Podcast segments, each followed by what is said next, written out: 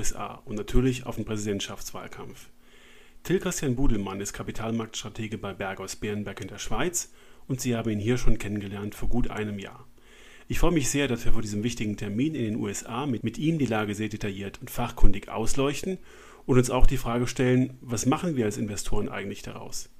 Im großen Bild, dem gemeinsamen Podcast von Private Banking Magazin und ETA Family Office, willkommen zu fundamentalen und strategischen Einblicken mit Till Christian Budelmann.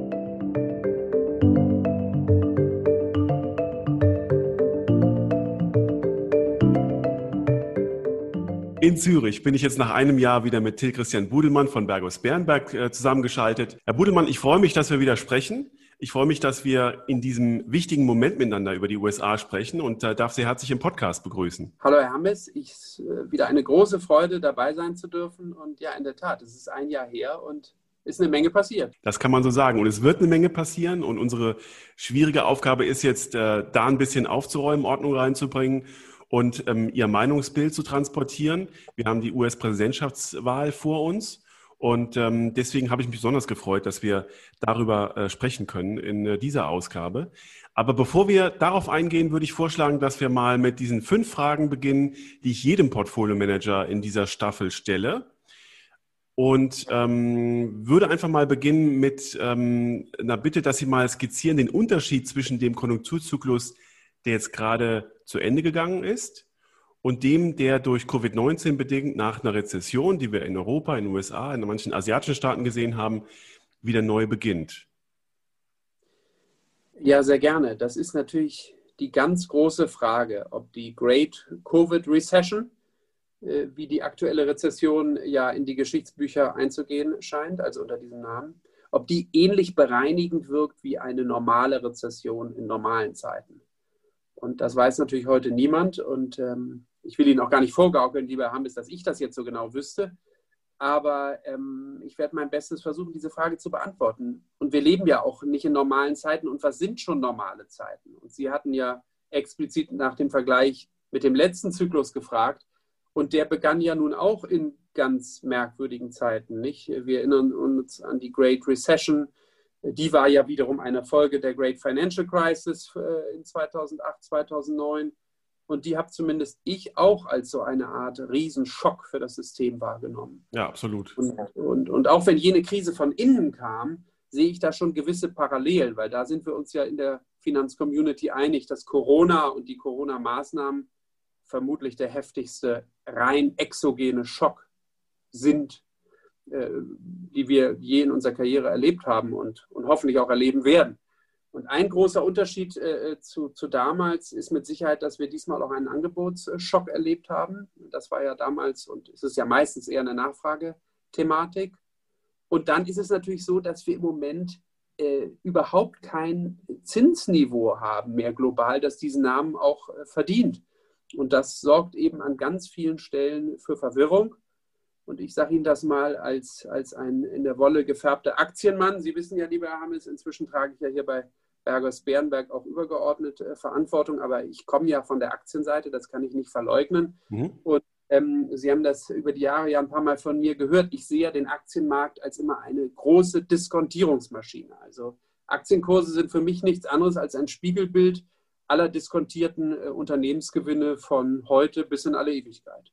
Und wenn der Zinssatz R eben null ist, dann ist ja übermorgen genauso wichtig wie morgen oder vielleicht sogar das überübernächste Jahr so wichtig wie das nächste Quartal. Und daran muss man sich erstmal gewöhnen. Äh, und, und solche Besonderheiten gilt es überall zu bedenken. Und das ist wirklich neu. Und manchmal habe ich schon Sorge, wenn wir hier über die, über die Zinsen reden und, und über die Notenbankpolitik der letzten Jahre, dass wir uns hier global auch in eine Sackgasse manövriert haben, dass das ganze Pulver irgendwann dann verschossen ist. Natürlich kann man noch immer noch kreativer werden, was die Instrumente angeht, aber ja, ich habe schon manchmal Sorgen vor, vor japanischen Verhältnissen.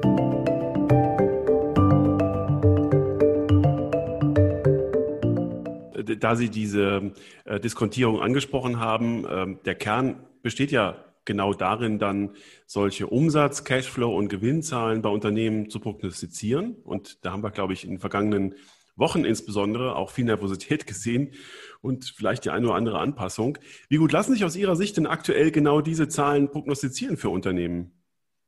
Ja, das ist wirklich äh, schwierig. Also ganz klare Antwort, sehr, sehr schlecht. Es ist so schwierig wie nie zuvor. Und äh, ja, solche Aussagen hören Sie in, ihrer, in Ihrem Berufsleben wahrscheinlich oft von, von Managern und Kapitalmarktstrategen. Dieses Mal ist es besonders schwierig. Aber ich glaube, dieses Mal stimmt es auch wirklich. Ähm, es steht alles unter Corona-Vorbehalt und, ähm, und das gilt nicht nur für die ganzen Unternehmen, die besondere Sorgen haben, nicht die Zykliker, äh, sondern das gilt auch für die Corona-Gewinner. Äh, davon kann ich natürlich mit meinem US-Fokus ein Liedchen singen. Es gibt ja echte Corona-Gewinner, aber auch bei denen steht ja alles unter Corona-Vorbehalt, nur eben umgekehrt. Also es ist schon verdammt schwierig, ähm, und, und, Sie haben es richtig gesagt, äh, mit, mit dieser ganzen äh, Diskontierungsgeschichte, das hat natürlich einen unglaublichen Hebel, wenn man da bei den Schätzungen für Umsätze in ein, zwei Jahren etwas daneben liegt, äh, dann ergeben sich auf einmal total unrealistische Bewertungen. Also es ist wirklich schwierig. Und schwierig ist auch, dass man ja ähm, jetzt mit allen positiven Stützungsfaktoren, allen Belastungsfaktoren am Kapitalmarkt irgendwie leben muss und irgendwo hin und her gerissen ist zwischen den ganzen fiskalpolitischen und geldpolitischen Maßnahmen, ähm, die es schon gab, die es geben wird, ähm, einer Vermögenspreisinflation und auf der anderen Seite der Unsicherheit, naja, wie gut greift das denn und wie schnell äh, fast die Wirtschaft wieder tritt. Genau. Welche Faktoren aus Ihrer Sicht sind denn momentan im Kapitalmarkt noch zu schwach berücksichtigt? Ja, es ist natürlich so, dass viele dieser Belastungsfaktoren äh, bekannt sind, diskutiert werden. Dann ist immer die große Frage, inwieweit der Markt hat, äh, das eingepreist hat. Ähm, aber ich würde mal sagen, der Belastungsfaktor, der mir äh, zu, zu schwach berücksichtigt ist, ist die Dauer des Konflikts USA-China. Ja. Ähm, und ähm, wir kommen ja bestimmt noch auf Trump zu sprechen. Das geht ja gar nicht anders, wenn es nachher um die USA geht. Aber ähm, ich glaube, es herrscht äh, gewisse Einigkeit, dass Trump, äh, sollte er wiedergewählt werden, und da mache ich mal an der Stelle ein dickes Fragezeichen dahinter, aber dass er dann ohne den Druck einer erneuten Wiederwahl dann in vier Jahren äh, womöglich noch stärker aufdreht. Und, äh, und ähm, dieses Risiko sehe ich nicht als zu schwach berücksichtigt. Ich, ich denke aber, dass die Hoffnung, die man überall hört, dass ein Präsident Biden, dass unter dem dann alles wieder gut würde, und diese Meinung höre ich äh, oft, nicht nur von Kunden, sondern auch von, von Kollegen, also nicht Kollegen bei Bergos, aber von anderen Häusern. Und das halte ich für naiv. Ähm, wir gucken da uns immer die Einstellung der Wähler der Demokratischen Partei an und wie die sich entwickelt hat, also die Einstellung zu China. Da gibt es ganz wunderbare Analysen vom Pew Research Center. Und da sieht man eben, dass es nicht nur die republikanischen Wähler sind, die immer China unfreundlicher geworden sind. Also ich habe mir hier mal eine Zahl rausgesucht, ne, zu Beginn oder zu, zum Ende der Obama-Präsidentschaft haben so 56 Prozent der Republikaner China skeptisch gesehen, also der republikanischen Wähler. Heute sind das 83 Prozent. Das überrascht mhm. einen nicht. Aber was einen vielleicht schon überrascht, dass die Demokraten, die immer etwas China-freundlicher sind, also zum Beispiel äh, vor vier Jahren waren 41 Prozent China skeptisch eingestellt. Das sind heute 68. Also von 56 auf 83 bei den Republikanern, von 41 auf 68 bei den Demokraten. Die gleiche Entwicklung, nur von einem anderen Niveau.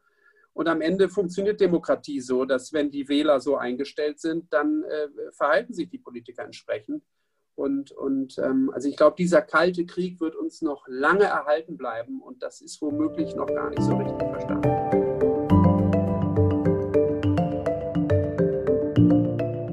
Ja, ich glaube, ein ganz, ganz wichtiger Punkt, Herr Budelmann. Ähm, jetzt äh, stehen wir vor der Frage dieser Großwetterlage, ähm, wie wir, und das ist jetzt für Sie als Aktienmann eigentlich die entscheidende Frage, wie wir in den nächsten kommenden zwei Jahren ähm, ganz grob skizziert eigentlich Alpha generieren können. Wir kennen die verschiedenen Spielarten, wir kennen die Probleme, wir kennen die Chancen. Ähm, geben Sie uns mal einen Einblick in Ihre, in Ihre Strategie. Wie machen Sie das? Wie planen Sie das? Ja, also wir bei Bergos, äh, wir, wir bespielen da die ganze Klaviatur. Also einerseits muss man die Aktienquote selbst natürlich steuern. Dann muss man innerhalb der Aktienquote die regionale Quote ähm, steuern, also innerhalb der Assetklasse Aktien und dann natürlich klassisch das Stockpicking. Und das wird Sie vielleicht überraschen, weil ich ja, weil ich ja vom Stockpicking herkomme, aber ich glaube, die, die Musik spielt im Moment vor allen Dingen bei der Regio-Gewichtung. Und das ist ja vielleicht dem einen oder anderen äh, Zuhörer oder der Zuhörerin bekannt, äh, dass wir eine fast schon ewige Positionierung haben, USA, größer Rest der Welt. Ja. Und ich glaube, das, ist, das wird entscheidend sein, das auch zukünftig richtig hinzubekommen. Das kann ja genau andersrum laufen, die nächsten zehn Jahre. Aber ähm, ich glaube, diesbezüglich das richtige Händchen zu haben, das ist ganz entscheidend. Gucken Sie zum Beispiel sich nur mal nur die letzten anderthalb Jahre an wenn man da einfach mit, mit sturer Aktienquote und überall, sagen wir mal, mit dem ETF unterwegs gewesen wäre, dann hätte man nochmal über die letzten anderthalb Jahre in Europa und äh, in den Emerging Markets äh, in Euro hätte man kein Geld verdient. Man wäre ziemlich genau flat. Natürlich mit wahnsinnigen Schwankungen, da hätte man Nerven haben müssen. Ja. Bei den USA hat man ordentliches Geld verdient. Und ich glaube, das ist auch zukünftig so. Es gibt nicht den Aktienmarkt, sondern es gibt verschiedene Regionen und Segmente. Und gerade bei den Regionen, äh, da muss die Positionierung sitzen. Oder da darf man zumindest nicht falsch liegen. Man kann es ja auch gleichgewichten. Aber wenn man da daneben liegt, stellen Sie sich vor, man hätte die USA einfach die letzten zehn Jahre nicht dabei gehabt. Man hätte ja äh, riesig underperformt. Ganz egal, wie gut man gepickt hätte in den mhm. Regionen. Und ähm, genau auf diese Fragen gehen wir später noch, ähm, wenn wir uns äh, verstärkt mit den USA beschäftigen, noch genauer ein und äh, picken mal so ein paar äh, Fragestellungen aus Ihrem Maschinenraum raus. Mhm. Ähm, letzte Frage äh, für die übergreifende äh, Fragerunde.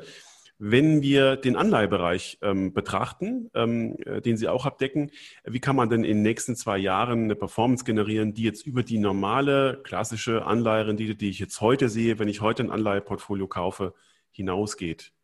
Gibt es da eigentlich einen gescheiten Weg oder gibt es da nur riskantere Wege, die man besser nicht einschlägt?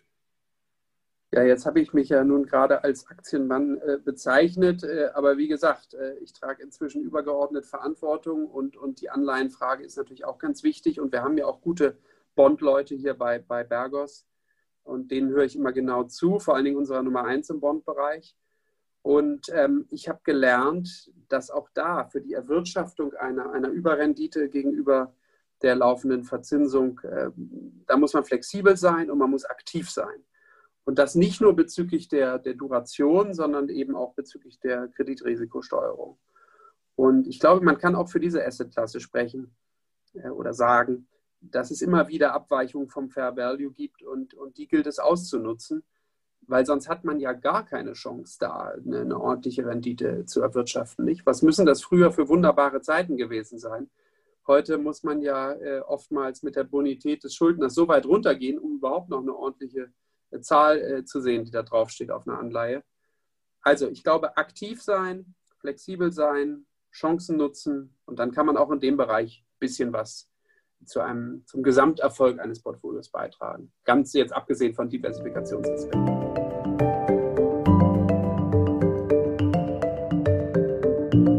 Prima, da darf ich für die erste Runde schon mal ganz herzlich Danke sagen. Ähm, und jetzt äh, gehen wir quasi ähm, in ihren Heimatmarkt, in die USA. Ja, haben ja. über die Amerikaner ähm, im direkten Vergleich mit Europa äh, schon viel gehört, viel gelesen, es ist viel gesprochen worden. Ähm, die Maßnahmen auf beiden Seiten sind uns bekannt und ähm, da möchte ich mal äh, vorinterpretieren, dass das, was wir ähm, äh, in Europa da aufgestellt haben, für den Nicht-Europäer so aussieht und es wahrscheinlich auch genauso ist, dass wir den ersten Schritt und damit auch die Tür weit aufgemacht haben für die Vergemeinschaftung unserer europäischen Schulden. Ähm, das heißt, äh, Eurobonds, äh, die wir früher immer abgelehnt haben, die haben wir jetzt und genau das hat den Euro in der Zwischenzeit stark gemacht. Jetzt ähm, gibt es so viele andere Aspekte bei der Robustheit der amerikanischen Konjunktur, die vielleicht mit anderen, vielleicht auch mit härteren Maßnahmen darum kämpfen, dass sie wieder ähm, ihren Arbeitsmarkt äh, klein kriegen, beziehungsweise ihren Arbeitsmarkt stärken und auch dafür eine höhere Inflation in Kauf nehmen. Wie schätzen Sie, Herr Budelmann, das ein, dass die Amerikaner jetzt mit all dem, was wir bislang wissen, ihre vermeintlich stärkere Robustheit in der Welt wieder beweisen werden und schneller aus dieser Krise rauskommen im Vergleich zu Europa? Ja, Das ist die Kernfrage. Und äh, also erstmal möchte ich festhalten, die Makrodaten in den USA bessern sich. Ähm, wir erwarten inzwischen für 2020 nur, in Anführungsstrichen, das ist natürlich trotzdem eine schreckliche Zahl, aber nur noch knapp 4% Schrumpfung, was die Wirtschaftsleistung angeht. Damit sind wir etwas weniger skeptisch als noch im Frühjahr. So richtig katastrophal skeptisch, jetzt im Vergleich zu anderen Häusern, sind wir eigentlich da nie gewesen. Wir haben immer so vom, von, einem, von einer Schrumpfung im mittleren einstelligen Prozentbereich gesprochen, aber nochmal absolut natürlich historisch. Und wir denken, dass die USA tatsächlich so in ein bis anderthalb Jahren äh, äh, diesen Einbruch schon wieder aufgeholt haben könnten. Das hängt natürlich dann wieder sehr stark an Covid. Das hatten wir ja schon, äh, dass alles unter Covid-Vorbehalt steht. Aber jetzt ganz konkret, ich glaube, der wichtigste Indikator und übrigens nicht nur für die amerikanische, sondern für die globale Wirtschaft bleibt der US-Konsument. Und das ist wirklich interessant, wenn man sich das genau anguckt. Natürlich sind die monatlichen Einzelhandelsumsätze äh, zu Beginn der, der Great Covid Recession äh, kurzfristig wahnsinnig eingebrochen. Aber interessant, das wird Ihnen auch nicht entgangen sein, im August lagen diese schon wieder leicht über den Februarwerten, also pre-Covid. Und das hat natürlich viel mit den staatlichen Hilfen zu tun und, und das äh, sorgt dann wieder an anderer Stelle für, für Ungleichgewichte. Aber das ist schon krass, diese V-förmige Erholung beim, beim äh, Konsum ähm, also diese Erholung hat nur fünf Monate gedauert. Und wir hatten ja ganz zu Beginn diesen Vergleich gemacht heute gegen 0809. Damals hat es 40 Monate gedauert, bis mhm. das Vorniveau wieder erreicht war. Und das ist natürlich krass. Äh, äh, logischerweise ist das äh, ganz unterschiedlich in den verschiedenen Handelsbereichen. Nicht Onlinehandel geht durchs Dach. Nahrungsmittel, Getränke liegt auch nah, äh, ging, äh, ging hoch, Baustoffe, nicht? Die Leute haben sich um ihr Haus gekümmert. Äh, ähm, ähm, und andererseits Textilbereich, Tankstellen, Bars, Restaurants, liegt auf der Hand, die großen Verlierer. Aber per Saldo, äh, glaube ich, hält der US-Konsument äh, den ganzen Laden zusammen.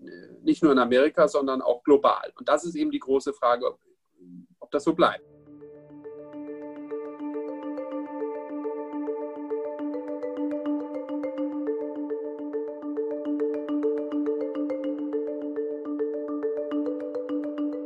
Und im Vergleich zu Europa ähm, äh, vielleicht dann auch eine bessere Ausgangslage. Äh, wir haben hier sicherlich äh, nochmal Probleme mit äh, neuen Lockdowns oder teilweisen Lockdowns. Ähm, aber letzten Endes ähm, haben wir mit Covid-19 das Problem der Arbeitslosigkeit in südeuropäischen Ländern äh, nochmal äh, verschärft. Und ich glaube, dass die Konsumentenbasis dann insgesamt und auch die, die äh, Stärke, mit der wir aus der Krise hier rauskommen, für Europa wahrscheinlich ein bisschen schwächer ausfällt, oder? Wie sehen Sie das? Ja, nee, das sehe ich äh, ganz genauso. Ich muss immer aufpassen, wenn ich mich zu USA gegen Europa äh, äh, äußere, weil viele mir, mir da schon so eine strukturelle Neigung unterstellen, die ich gar nicht habe. Ich versuche da immer ganz symmetrisch ranzugehen. Aber genau, was Sie da beschreiben bezüglich der Stärke, der unterschiedlichen Stärke im Konsumbereich, das sehe ich ganz genauso. Dann bleibt auch ähm, ein gerechtfertigtes Bewertungsgap zwischen Europa und den USA bestehen bei den Aktien? Ja, das ist so eins der Dauerthemen, mit denen ich immer konfrontiert werde, wenn ich argumentiere, USA größer Europa. Man, man, äh, nicht, man äh, weist immer hin auf dieses Bewertungsgap, jetzt auch beim ganz stinknormalen äh, KGV. Ähm, und da weise ich immer darauf hin, dass dieses Gap ganz überwiegend eine Folge der unterschiedlichen Sektorkomposition ist. Und äh, wenn ich hier mal ein Beispiel geben darf, nicht die Sektoren, die ja im Moment in aller Munde sind, die year-to-date ja auch die großen Gewinner sind, ich sage mal IT, ja. Kommunikation und wenn wir jetzt vielleicht in den USA nochmal Amazon hinzurechnen, einfach nur als Einzelwert, der wird ja formal als Konsumwert geführt, der fällt ja gar nicht in diese Bereiche, ähm, dann kommt man auf ungefähr 40 Prozent, also auf über 40 Prozent des SP 500, nur in diesem Bereich, IT, Kommunikation plus Amazon. Und wenn man sich im, im, im, europäischen Analogon, dem Stocks 600, nicht, das ist ja mal ein guter Vergleich, S&P 500 USA, Stocks 600 Europa, wenn man vergleichbare Unternehmen sich anschaut und das wirklich großzügig aufaddiert, kommt man vielleicht auf gut 10 Prozent. Und wenn man diese fundamentalen Unterschiede hinsichtlich der Sektorallokation äh, berücksichtigt und natürlich auch der Gewinnentwicklung dahinter, dann sind, und das bleibt meine Daueraussage, US-Aktien nur unwesentlich teurer als europäische Titel. Also man muss das Ganze immer sektorneutral sehen, da relativiert sich dann schon vieles. Und wenn wir uns jetzt die letzten zehn Jahre angucken, die Kursentwicklung, US-Aktien versus Europa-Aktien, dann fällt eigentlich auf, dass diese relative Bewertung sich nie groß verschoben hat. Und dass die ganze, der ganze Treiber für die, für die Outperformance von USA eigentlich die relative Gewinnentwicklung war. Und solange das so ist, äh, gebe ich auch wenig auf dieses kleine Gap.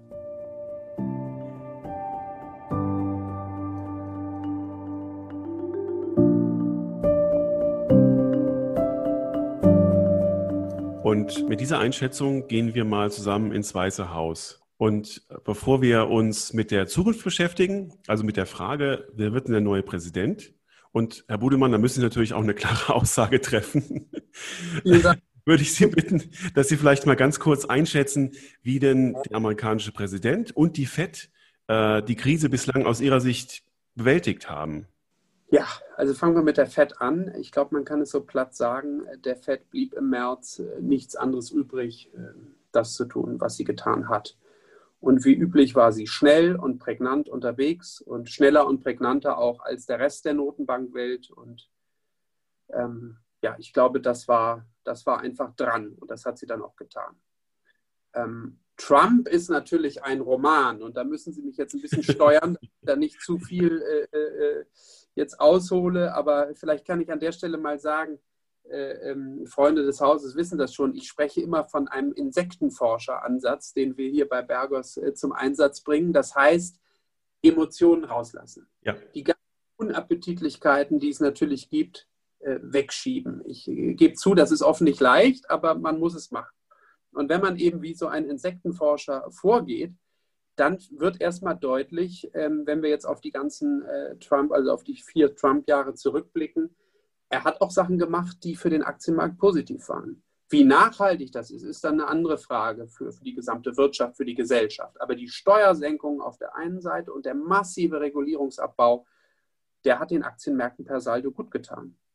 Äh, auf der anderen Seite gab es natürlich diese massive Auseinandersetzung mit China. Das hatten wir vorhin schon. Die hat Trump immer wieder befeuert und Sie werden sich erinnern, diese nächtlichen Tweets und der Future war dann schon wieder Limit Down und, ja. und alle waren böse. Und das hat die Märkte definitiv äh, verunsichert und, und so würde es wahrscheinlich auch in einer zweiten Amtszeit weitergehen. Auch das hatten wir schon. Und die wahre Gefahr wäre eigentlich für uns Europäer, dass er das Ganze dann um ernste Reibereien mit Europa noch erweitert. Ähm, also bei Trump eine zweischneidige Sache, aber ähm, vielleicht nicht so negativ, wie das äh, viele andere sehen. Und ähm, die Klarheit, mit der die FED agiert hat, das kann man vielleicht auch mal sagen, ähm, geht schon deutlich von dem weg, wo wir vor zwei Jahren standen. Wenn ich das mal in Erinnerung rufen darf, ähm, vor zwei Jahren waren wir im Prinzip wieder laut äh, Jerome Powell auf dem Weg zur Normalisierung. Ja, wir wollten ähm, die äh, Bilanzgröße der FED reduzieren, Tapering, wir wollten wieder Zinsen einführen. Das ist natürlich krachend gescheitert, aber er hat mit dieser ähm, mit dieser schlechten Kommunikation ähm, auch wirklich Wellen ausgelöst. Ähm, und in dieser Phase rückblickend betrachtet ist ja relativ schnell Klarheit äh, gekommen, dass wir uns darauf verlassen können, dass monetär alles getan wird, was zu tun ist. Absolut, das hätte ich vielleicht noch klarer sagen müssen. Das war natürlich der große Paradigmenwechsel. Und, und darauf verlassen sich jetzt auch die Marktteilnehmer. Nicht? Das kann auch ein Risiko sein. Äh, definitiv. Ja, und jetzt kommen wir zu meinem Lieblingsthema. Und ähm, wir betrachten den US-Präsidentschaftswahlkampf. Äh, alle beobachten das, wie so die Umfragewerte verlaufen, freuen sich, reiben sich die Hände ähm, und ähm, gucken, wie ähm, manche äh, Swing States oder vielleicht auch ehemals republikanische Staaten so langsam ins ähm, demokratische Lager fallen. Herr Budelmann, wenn Sie den amerikanischen Markt und die amerikanische Kultur und die ähm, Wählerneigung so im Laufe der Zeit beobachten, welche Faktoren sprechen aus Ihrer Sicht dafür, dass Trump wiedergewählt wird? Jetzt mal außer der Tatsache, das hört man immer wieder, naja, wenn der Aktienmarkt hoch ist, dann wird Trump wiedergewählt. Ähm, ist vielleicht ein bisschen zu einfach.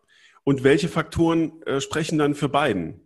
Ja, ich, dann fange ich mal mit den, mit den Themen an und Sie haben es ja schon angedroht. Wenn Sie mich dann fragen, wer gewinnt jetzt, da kriegen Sie eine längere Antwort, was schon heißt, dass ich es nicht genau weiß. Aber ich fange mal mit den Themen an. Ja. Also, ähm, ein Megathema ist natürlich äh, die Bewertung von Trumps Corona-Management. Und wenn wir da uns, wenn wir da tiefer in die Umfragen gehen, also das ist auf jeden Fall ein Pluspunkt für Biden. Ganz egal, wie man das jetzt selber inhaltlich moralisch bewertet. Wenn man sich einfach anguckt, wie kommt es an? Und wenn man was auf die Umfragen gibt, und ich glaube, in dem Punkt kann man was drauf geben. Also das ist Pluspunkt Biden. Dann haben wir das ganze Thema Wirtschaft, was natürlich eng mit Corona zusammenhängt. Das ist ambivalenter Natur. Eigentlich war das das absolute Siegerthema von Trump, nicht? Also hätten Sie mich um den Jahreswechsel hier interviewt, hätte ich wahrscheinlich gesagt, das sieht gut aus für Trump. Wirtschaft brummt, Arbeitslosigkeit ist niedrig. Ähm, und wie gesagt, da hat er auch seine, seine äh, Teile dazu beigetragen. Jetzt ist natürlich alles durch Corona übersteuert und jetzt ist das Wirtschaftsthema ja, wie gesagt, das muss man ambivalent sehen. Er hat immer noch ganz gute Werte, aber natürlich äh, äh, gibt es die Probleme, die es gibt. Und ich würde mal sagen, das ist so eine enge Geschichte. Dann gibt es ein Thema, das glaube ich, das spielt Trump in die Karten. Das ist das ganze Thema innere Sicherheit. Wir wollen jetzt nicht die ganze Black Lives Matter-Kiste hier aufmachen.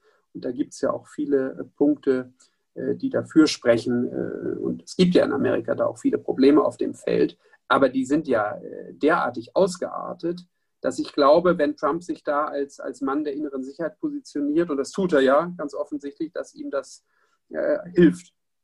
Und dann, und wir sprechen jetzt gerade äh, hier Ende äh, September, es ist ja gerade Ruth Bader Ginsburg gestorben, die große liberale Richterin am Supreme Court. Und auf einmal rückt dieses Megathema Supreme Court in den, in den Mittelpunkt. Ja. Und jetzt werden die Republikaner ja versuchen, und meine These ist, sie werden es auch schaffen, diesen Sitz neu zu besetzen. Und dann gibt es ja immer diese Confirmation Hearings. Wir müssen jetzt nicht zu sehr ins Detail gehen, aber das Thema wird wochenlang auf der Platte bleiben. Und ich glaube, das ist auch eher pro Trump. Ähm, jetzt kann man aber nicht abzählen und sagen, okay, so und so viele Punkte für Trump, so und so viele Punkte für Biden, so geht's aus. Also die Corona-Sache ist natürlich über, überragt alles. Aber das wäre mal so der Ritt durch die Themen und wie ich das bewerte.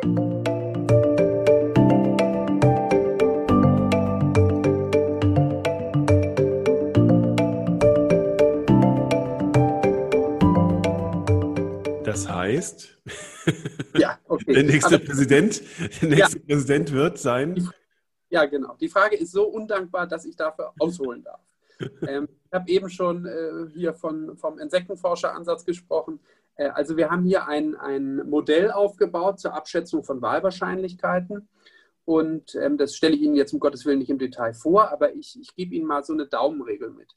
Also im Moment stand heute, wenn man sich so die ähm, landesweiten Umfragen anguckt, liegt Biden so ungefähr bei 49 Prozent und äh, Trump bei 43 Prozent. Also ein Gap von sechs Punkten. Man könnte also denken, ja, sichere, sichere Sache. Jetzt muss man aber bedenken, dass es ja in Amerika, und das wissen Sie natürlich und die meisten Hörerinnen und Hörer auch, äh, geht es ja gar nicht um die Wählerstimmen äh, insgesamt, sondern um die Wahlmännerstimmen. Das heißt, es ist ja ein Mehrheitswahlrecht. Und als Daumenregel empfehle ich immer bei beiden so drei Punkte abzuziehen. Dann kommt das ungefähr hin, wenn man das übersetzt, die, die Wählerstimmen in die Wahlmännerstimmen. Das heißt, dann ist das Gap auf einmal nicht mehr sechs Punkte, sondern drei Punkte. Und dann muss man natürlich auch sagen, es gibt immer so etwas wie einen Polling Error, eine Fehlerspanne bei Umfragen. Das haben wir ja nur auch vor vier Jahren erlebt. Und wir haben mal hier bei Bergos alle Präsidentschaftswahlen seit 1980 analysiert, immer geguckt, wie war der Schnitt der Umfragen am Vorabend der Wahl und wie war das tatsächliche Ergebnis. Und manchmal lag man ganz genau richtig, wie zum Beispiel bei Obama gegen McCain äh, 2008. Manchmal lag man aber auch unglaublich daneben, wie bei Reagan Carter. Da war der, der Unterschied sieben Punkte. Und im Schnitt lag diese Fehlerquote so bei zwei bis drei Prozentpunkten. Und jetzt merken Sie schon, aus sechs Punkten werden drei Punkte. Äh, wenn dieser, diese Fehlerquote voll in Richtung Trump geht, kann natürlich auch in die andere Richtung gehen, aber dann wären wir direkt bei Null. Also es ist eine ganz enge äh, Geschichte und ich hoffe, Sie reißen mir nicht den Kopf ab, äh, wenn ich sage, ist es einfach too close und too early to call, ähm, was die Präsidentschaft angeht. Aber zumindest was das Repräsentantenhaus angeht, kann ich sagen, das ist sicher oder das ist für uns sicher, das bleibt in demokratischer Hand. Und das muss man ja wissen. Es geht ja nicht nur darum, wer sitzt im Weißen Haus, sondern hat auch die Mehrheiten in den Kammern, um seine Politik durchzusetzen. Nicht? Absolut äh, richtig, ja. Jetzt wird es äh, wahrscheinlich zu lang, aber. Nein, aber, aber es ist ja, ist ja in der Tat so, dass ähm, die größte Befürchtung nach dem Präsidentschaftswahlkampf äh, aus europäischer Sicht ist, äh, und wir sehen das ja immer so als Externe, dass ähm, alle Kammern ähm, in, der gleichen, in der Hand der gleichen Farbe sind. Genau. Also nehmen wir einfach an, Biden gewinnt. Biden äh, dreht den Senat und Biden hält das Abgeordnetenhaus. Und letzteres habe ich ja schon gesagt, halten wir für sehr wahrscheinlich. Ja. Dann könnte er natürlich sich daran machen, die Steuerreform äh, zurückzudrehen und von Trump. Und das nochmal zur Erinnerung, der Unternehmenssteuersatz, der war vor Trump immer so bei 39 Prozent. Also hat das übernommen. Und diese, man, man, man glaubt es nicht, aber er hat es gedrückt, diesen, diesen Satz von 39 auf 26 Prozent. Völliger Wahnsinn. Auch, Völliger äh, Wahnsinn. volkswirtschaftlich kaum, kaum gesund. Genau, das ist ja sozusagen die Lebenslüge der Republikaner, ja. nicht dieser Laffer Curve. Äh, Sie wissen, was ich meine. Äh, die Demokraten haben andere Lebenslügen, müssen wir jetzt nicht alles im Detail darauf eingehen. Aber natürlich hat das Gucken, also wenn wir über KGVs und so weiter reden, dann reden wir ja natürlich immer über Nachsteuergewinne. Und wenn das jetzt wieder in die andere Richtung geht, also wir haben das mal approximiert, was in Bidens Wahlprogramm steht, das sollte dann schon wieder auf 33, 34 Prozent hochgehen. Immer noch unter dem Satz vorher, aber das hätte natürlich einen Effekt für die Märkte. Ja. Und, ähm, und da könnte man jetzt, man könnte China jetzt auch noch im Detail diskutieren. Das hatten wir ja vorhin schon kurz. Also ich glaube, China auf der einen Seite und Steuern, äh, Regulierung auf der anderen Seite, das, das muss man so gegeneinander ausbalancieren. Und wahrscheinlich wäre es äh, gut äh, für uns alle, äh, jetzt als Kapitalmarktleute, wenn, wenn die Republikaner zumindest den Senat halten. Dann könnten die da äh, manches abblocken. Und wahrscheinlich wäre es für den Rest der Welt gerade auch besser, wenn Biden ins Weiße Haus käme. Dann wäre Schluss mit diesem Ultrastress auf der Handelsfront. Vielleicht könnte das ein guter Kompromiss sein. Aber wenn ich das so interpretieren darf, ähm, der äh, Umfragefehlerwert, der ja tendenziell, ähm, wie hier in Deutschland auch, zugunsten der Republikaner geht, der spricht dann eigentlich dafür, dass nach aktueller Umfragelage Trump wieder gewählt wird. Ich sage das einfach ja. mal so, aber ja, das, das höre ich jetzt schon so ein bisschen raus. Und äh, wenn Ihre Analyse in den anderen Punkten auch so stimmt, dann spricht mehr als 50 Prozent für Trump. Also da vielleicht noch einen Satz historisch ist es nicht so, dass die Fehlerquote immer in Richtung Republikaner geht. Aber natürlich haben wir jetzt den Sonderfall dieser scheuen Trump-Wähler, ja. die sich bei Fragen nicht, nicht zu erkennen geben. Und deshalb komme ich ja auch zu dem Urteil. Nicht? Äh, es ist wirklich höllisch knapp. Es gibt andere Ansätze. Ich sage hier mal vom Economist, die haben ja auch ihr Modell und der Economist ist natürlich sehr respektiert, auch von uns, aber die sagen irgendwie 90-10 sei die Wahrscheinlichkeit Biden Trump. Und das mhm. Das kann man meines Erachtens nicht sagen. Es ist wahnsinnig eng. Und jetzt äh, am Dienstag äh, äh nächster Woche äh, ist dann ja die erste Debatte und dann, dann wollen wir mal sehen, wie sich da Biden gegen Trump schlägt. Also da wird noch so viel passieren. Äh, vielleicht gibt es auch noch einen Oktober-Surprise. Wir hatten jetzt mit dem Tod Ginsburgs einen tragischen September-Surprise, aber vielleicht gibt es dann wieder, Sie erinnern sich letztes Mal, was ist da alles passierte mit Comey und so weiter. Vielleicht ja. gibt es dann noch ein Riesending und dann sieht auf einmal wieder alles ganz anders aus. Also Stand heute ist es auf jeden Fall wahnsinnig eng.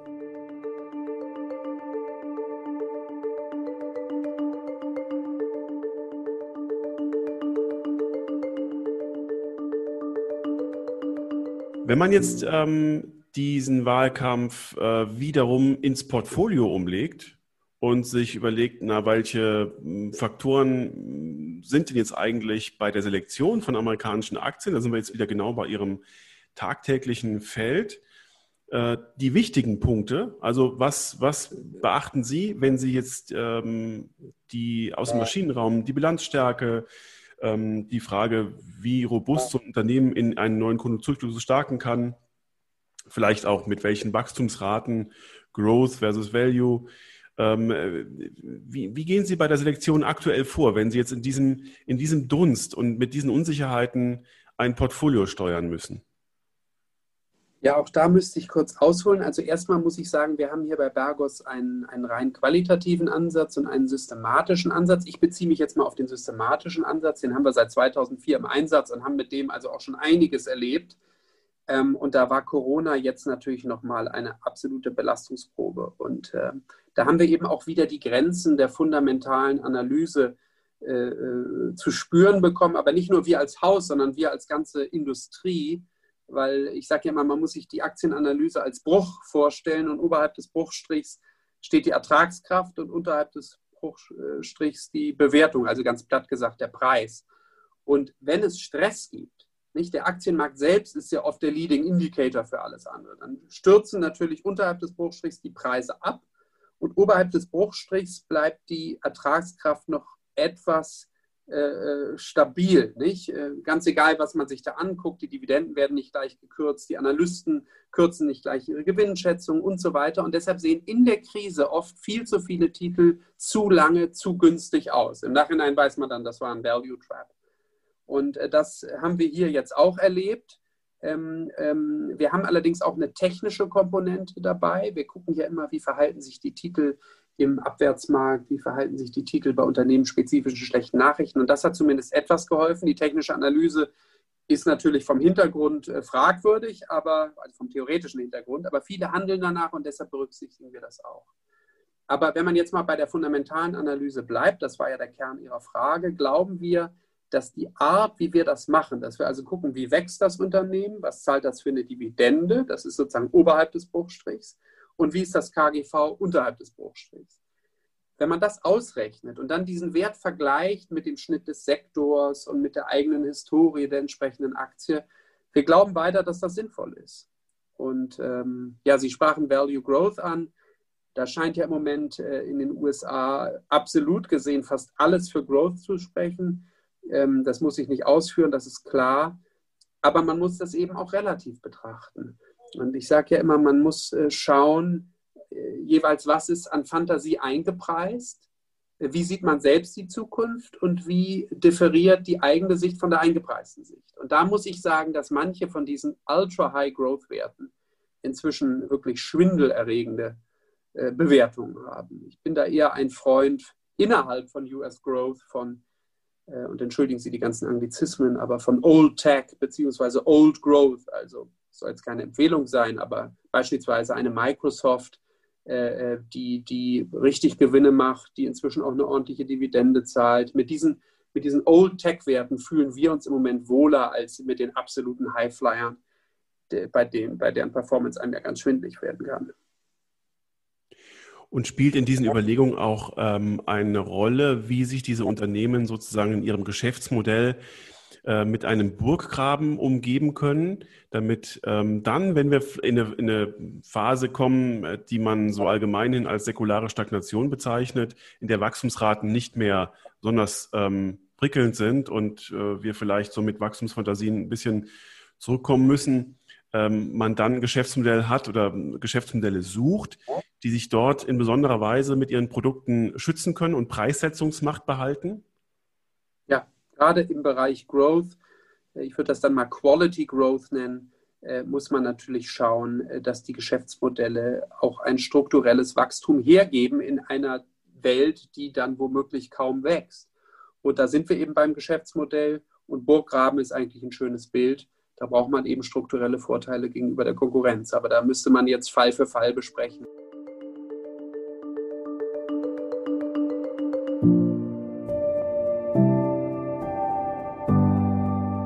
Ein anderes Feld, das aus meiner Sicht ganz erstaunlich äh, für Outperformance gesorgt hat und das auch aus meiner Sicht äh, gar nicht so überraschend kam, war die Tatsache, dass Aktien, die schon nachhaltig wirtschaften, sich dahingehend auch transparent gemacht haben bei diesen ähm, Oligopol an äh, Nachhaltigkeits-Research-Instituten. Wir kennen drei große Häuser.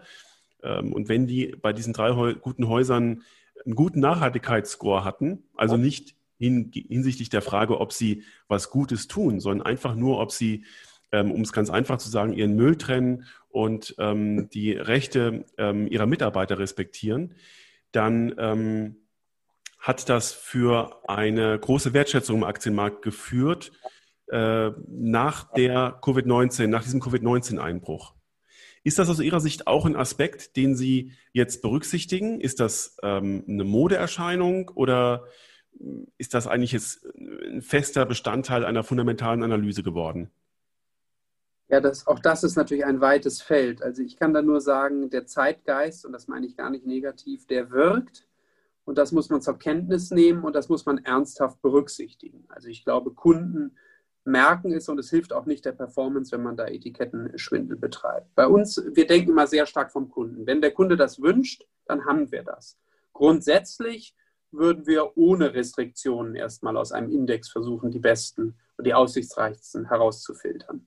Ähm, aber Ihre Frage geht ja noch in eine andere Richtung, äh, inwieweit die Nachhaltigkeit, äh, sagen wir, die Nachhaltigkeitsexpertise auch in der Bewertung eine Rolle spielt. Und da gibt es natürlich einzelne Beispiele, die einem fast die Socken ausziehen. Äh, das habe ich vor ein paar Tagen gelesen. Tesla, das ist da ja ein ganz schillerndes äh, Unternehmen. Die Market Cap von Tesla beträgt inzwischen 60 Prozent der Market Cap vom ganzen SP 500 Energy. Also es mhm. musste ich nachrechnen, weil ich es gar nicht geglaubt habe.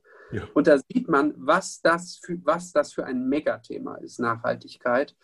Und wenn man da versucht, gegen den Zeitgeist äh, zu arbeiten, dann kann man nur verlieren. Ähm, und ähm, ja, also Antwort, ja, ganz klar, spielt eine Rolle, muss man drauf haben. Und äh, verlieren ist ein gutes Stichwort. Ähm, ich möchte zum Abschluss unseres Gesprächs nochmal auf eine ganz konservative Grundhaltung der Anleger kommen. Ähm, ich meine, vor äh, 10, 15 Jahren war es kein Problem, ein Portfolio zu haben, das für den Kapitalerhalt ähm, ohne großes Risiko ausgestattet sein kann. Ähm, wir haben jetzt in den letzten Jahren gelernt, naja, also da gehören schon ein paar Aktien dazu. Es waren mal so symbolische 10 Prozent, dann 20 Prozent die große Frage für mich lautet jetzt mit Blick auf die Zinserwartungen, wenn eine Stiftung, wenn irgendeine Pensionskasse, irgendein anderes konservatives ähm, Haus ein Portfolio managen lassen möchte, das den Kapitalerhalt sicherstellen soll, wie viele Aktien müssen da mit drin sein?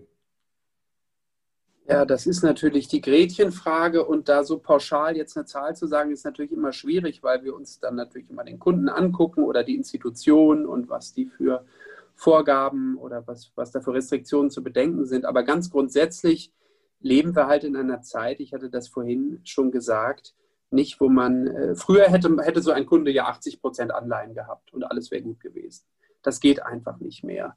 Ähm, und äh, deshalb ist die Aktie in dem Kontext alternativlos, aber eben leider nicht risikolos. Und auch diese alte Diversifikation, Aktien, Anleihen, alternative Investments. Ähm, wir merken jetzt eigentlich, und das haben wir auch dieses Jahr wieder gemerkt, wenn Stress ist, dann geht die Korrelation nach oben und irgendwie denkt man, die Diversifikation funktioniert überhaupt nicht. Das heißt, man muss schon Assets identifizieren, die dann wirklich diversifizieren. Und da sind wir hier bei Bergos Bernberg seit vielen Jahren große Goldfans. Äh, das hat auch dieses Jahr wieder hingehauen. Gold ist ja auch immer ein Hedge dann gegen wirklich schlimme Dinge, nicht? Wenn ja. man hier zuhört, hier und da schimmern ja auch wirklich, wirklich große strukturelle Probleme durch, die es gibt. Und die werden oft zugekleistert, dann mit billigem Geld und so weiter. Muss ich Ihnen alles nicht sagen. Und deshalb sind wir große Freunde von Gold. Und womöglich, wenn man jetzt nicht nur im liquiden Bereich bleibt, muss man sich auch bestimmten anderen Assetklassen öffnen. Ähm, da wollen wir jetzt nicht zu sehr ins Detail gehen, aber es gibt natürlich auch für Illiquidität gewisse Prämien. Und ähm, ja, man braucht Aktien, man braucht viele Aktien und man, braucht gute Nerven, um das durchzuhalten. Und, ähm, und da ist eben die jeweilige Institution oder die Funktionäre der Institution auch gefragt oder oft auch der Regulator, dass er nicht diese Institution prozyklisch immer dazu bringt, Aktien abzubauen, wenn es gerade Stress gibt, äh, weil dann äh, ist man ein struktureller Underperformer. Und das sollen und das sind unsere Kunden auch nicht. Dann wünsche ich uns allen, insbesondere Ihnen, dass wir mit diesem Stress gelassen umgehen und ähm, dass Sie gut äh, den Präsidentschaftswahlkampf und alle daraus resultierenden Fragen aufgreifen, beantworten und darf Ihnen, Herr Budelmann, ganz, ganz herzlich danken, dass wir diesen Austausch haben durften. Vielen Dank. Und ja, wünsche Ihnen ähm, ein gutes Händchen. Danke Ihnen. Tschüss.